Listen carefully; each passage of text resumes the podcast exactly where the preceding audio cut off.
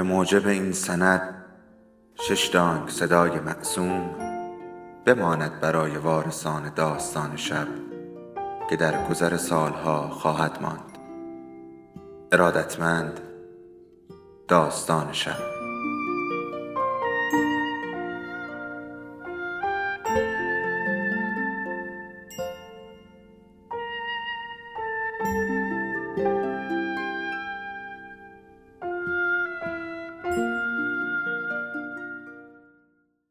یکی بود یکی نبود.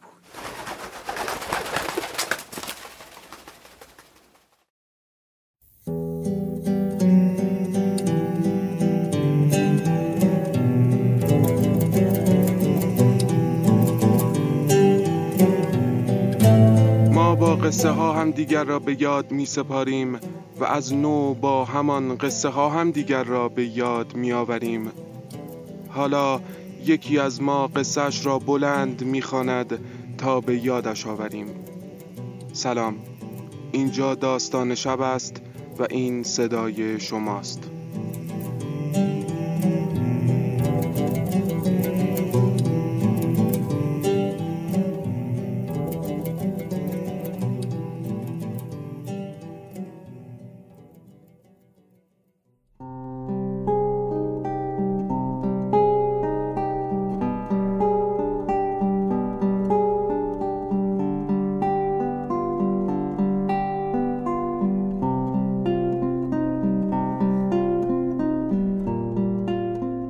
گفت چیزهایی در من بوده که از همان اول دوست نداشته. لحنش بد نبود.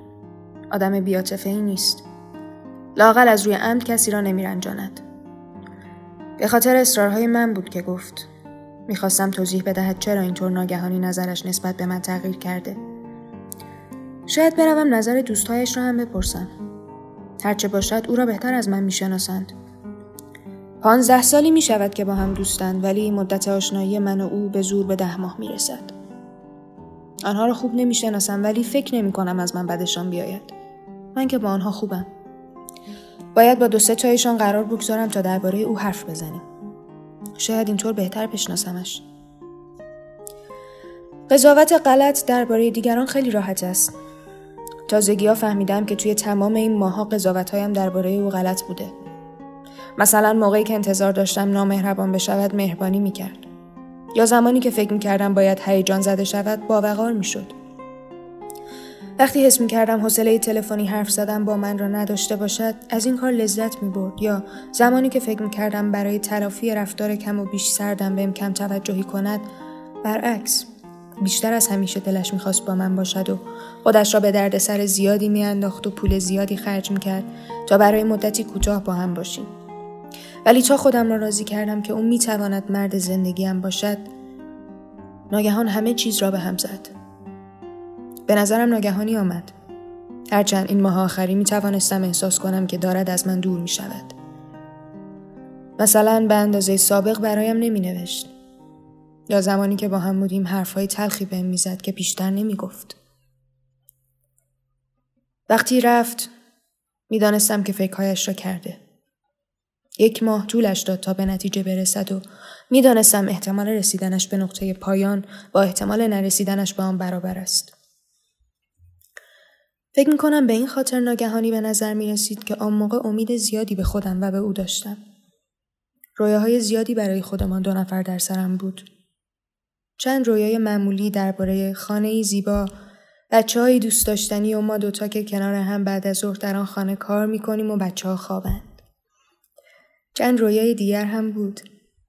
در آن رویاها با هم مسافرت می کردیم. من نواختن بانجو یا ماندولین را یاد می گرفتم و می توانستیم همراه هم کنسرت بگذاریم چون او صدای تنور دوست داشتنی داشت. ولی حالا تصور خودم در حال نواختن بانجو یا ماندولین احمقانه به نظر می رسد. ماجرا اینطور تمام شد.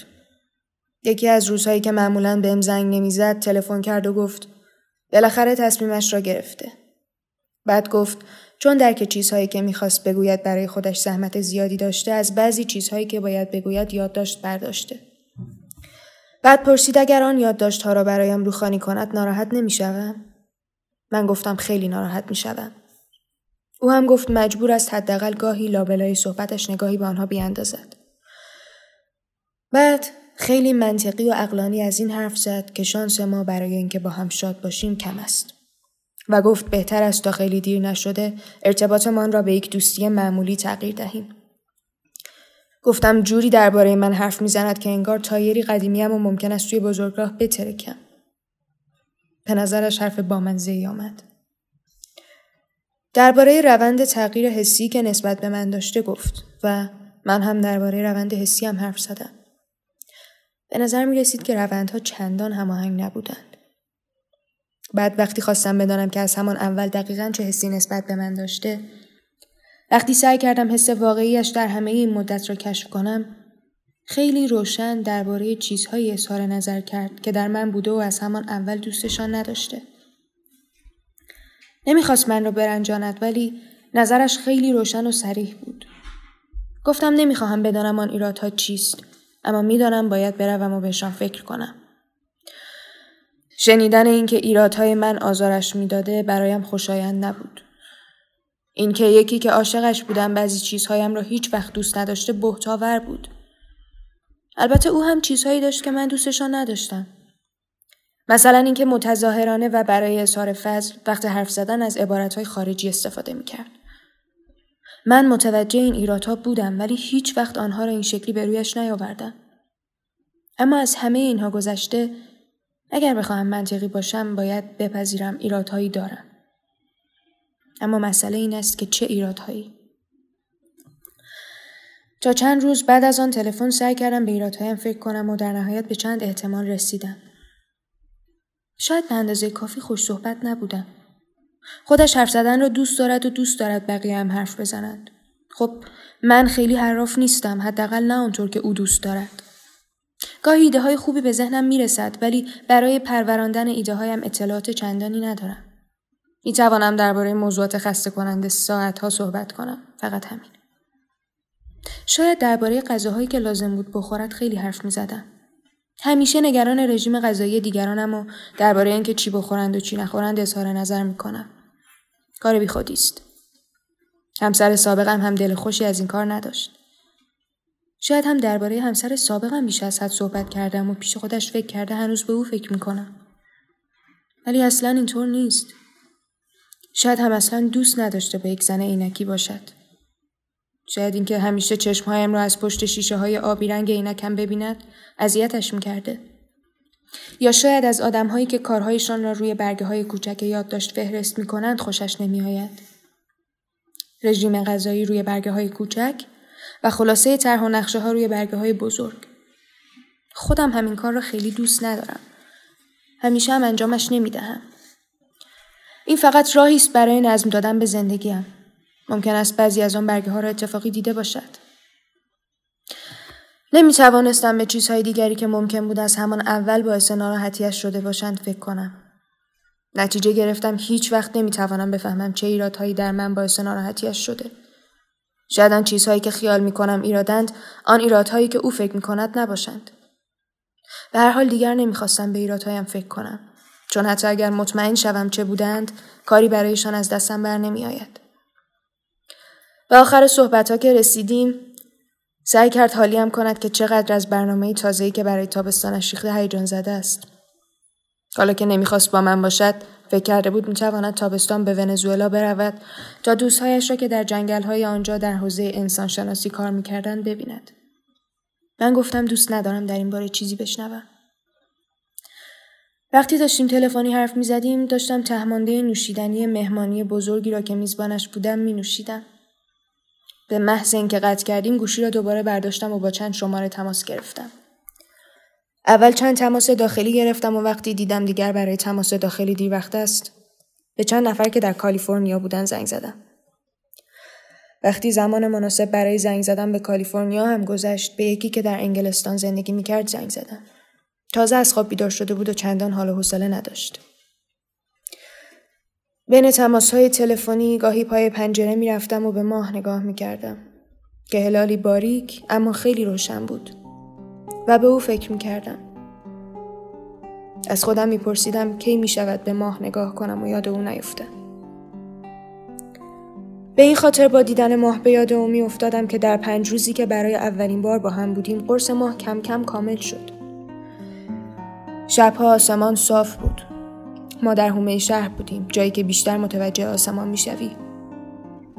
هر شب دیر یا زود همراه هم بیرون می‌رفتیم و گشتی می‌زدیم.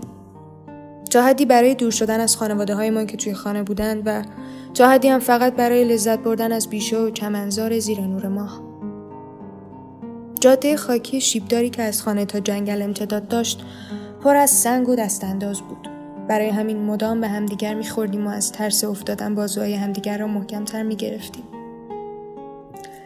بار بعدی که قرص ماه کامل شد به شهر برگشته بودم و ماه را از پشت پنجره آپارتمان جدیدم نگاه می‌کردم. به این فکر می‌کردم که یک ماه از آشنایی ما گذشته و چه آرام گذشته بود. از آن به بعد هر بار که ماه کامل بود هر بار که میان شاخ و برگ درختان بلند و پربرگ حیات پشتی می درخشید یا نورش را بر پشت بام صاف خانه پهن می کرد یا در زمستان درختان لخت و زمین برفی را روشن می کرد با خودم فکر می کردم یک ماه دیگر هم گذشت. گاهی تون می گذشت و گاهی آرام. دوست داشتم ماها را اینطوری بشمارم.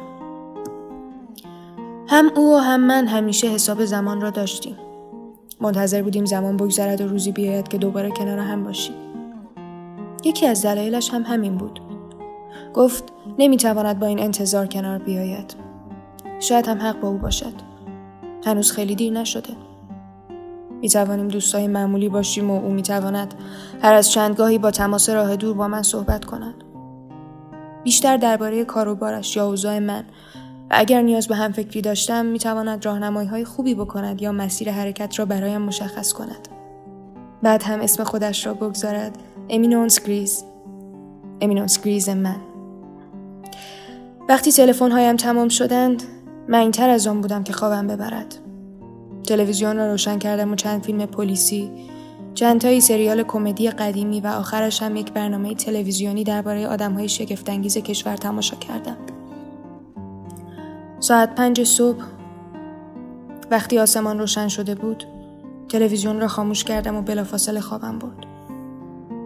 آن شب که تمام شد دیگر نگران این نبودم که چه ای و دارم. در آن وقت صبح معمولا می توانم خودم را از دست چیزها خلاص کنم. انگار روی اسکله بلندی باشم که آب دورش را گرفته. جایی که دست هیچ نگرانی بهم نمی رسد. اما همیشه زمانی می رسد. شاید چند ساعت بعد در همان روز. شاید فردایش یا دو روز بعد که آن سوال مشکل را یک بار یا بارها و بارها از خودم می‌پرسم. آن سوال بی مصرف. واقعا بی مصرف. به این خاطر که من کسی نیستم که بتوانم به آن جواب بدهم و هر کس دیگری هم که سعی کند جوابی برایش دست و پا کند جواب خاص خودش را خواهد داد. البته شاید هم جمع همه این جواب ها به درستی برسد. اگر اصلا برای چنین سوالی جواب درستی وجود داشته باشد.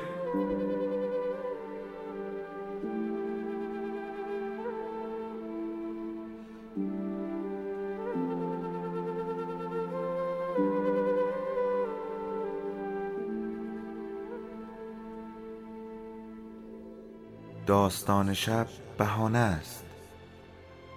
برای با هم بودن دور هم نشستن شنیده شدن.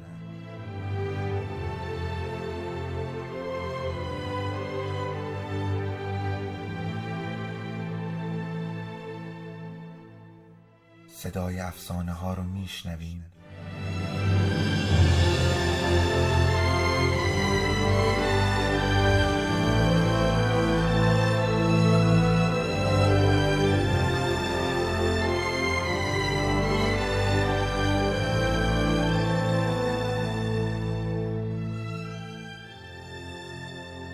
شبتون بخیر.